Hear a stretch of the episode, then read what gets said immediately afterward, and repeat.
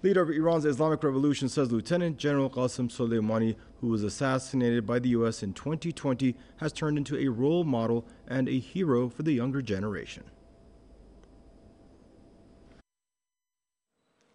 امروز شهید سلیمانی در منطقه ما نماد امید و اعتماد به نفس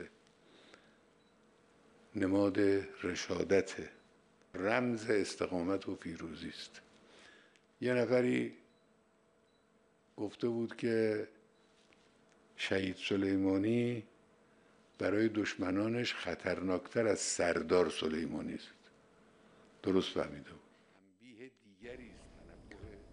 Ayatollah Sayyid Khamenei said enemies are under the delusion that with the martyrdom of General Soleimani, quote, they'll be done with their job. However, the U.S. fled Afghanistan as a result of sacrifices, sacrifices that is made by the general. Ayatollah Khamenei also said Washington is inevitably pulling out of Iraq and only has an advisory role there without any military presence. Iran's leader warned Iraqi officials to be vigilant about the issue Ayatollah Khamenei added that resistance front in Yemen is making gains while the enemy has been brought to its knees in Syria. Leader made the comments in a meeting with Soleimani's family and members of a commission set up to honor him.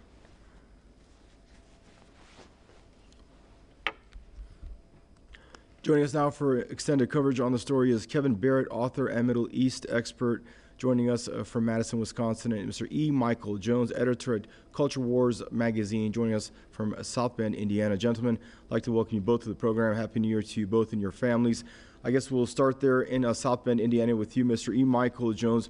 Your initial thoughts on the U.S. taking out an anti-terror fighting hero in the Middle East, an icon of the fight against Daesh terrorists. Why did the U.S. take him out?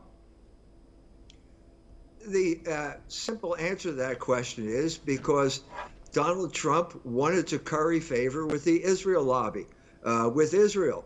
The, the news here recently was that Donald Trump is now writing a memoir and he now feels betrayed by the Israel lobby, uh, by Israel, by uh, specifically Benjamin Netanyahu, uh, because uh, they didn't play a significant role in the murder of Soleimani. Uh, for, first of all, why uh, th- this is this was not even done at the Pentagon. There's supposed to be a huge chain of command. I think it was it was an immoral act to begin with. You can't justify an immoral act, but there's supposed to be some chain of command here uh, to justify this type of thing with due deliberation. Well, he made the decision in Mar-a-Lago, basically with uh, Mike Pompeo this shows you the problem when you let the Israelis run your government for you.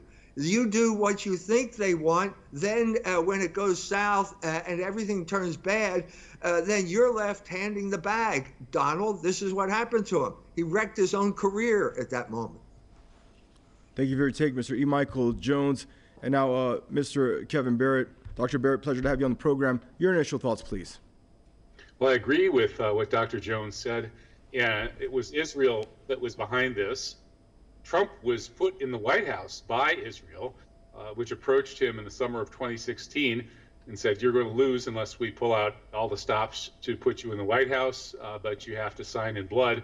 And so Trump uh, made it, took it, an offer he couldn't refuse, and he was basically Israel's slave for four years in office as he moved the embassy to Jerusalem al-Quds, uh, recognized the occupation that uh, the entire world unanimously has been saying is absolutely uh, illegal and an ongoing war crime.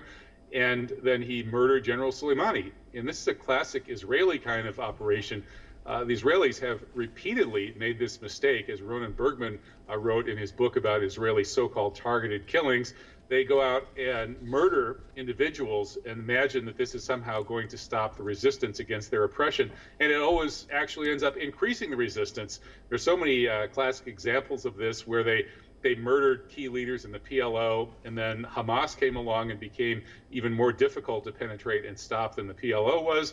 They murdered the leader of Hezbollah, and then along came uh, Sayyid Hassan Nasrallah, who built Hezbollah into the power that it is today, with the power to essentially destroy Israel with the rockets that they're storing up. So the Israelis imagined that killing General Soleimani, the great uh, hero of the resistance axis, was somehow going to stop that resistance axis. And of course, the exact opposite is the case, because so many people all over the world, not just people in these countries in the region, but everywhere, including here in the United States, recognize the greatness of General Soleimani and will be inspired to follow in his footsteps. And so they've really shot themselves in the foot. The, the Zionists are the personification of the, the word chutzpah, um, which uh, refers to overweening uh, arrogance.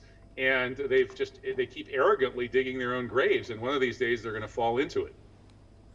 And Mr. E. Michael Jones, I mean, it's one thing to go after a, a paramilitary leader, it's another thing to go after the most decorated general in a sovereign state's military. We really don't see it outside of war. I don't remember the last time we saw it with inside of a, declaration of war within the, the premises of, of a, the parameters of a war itself.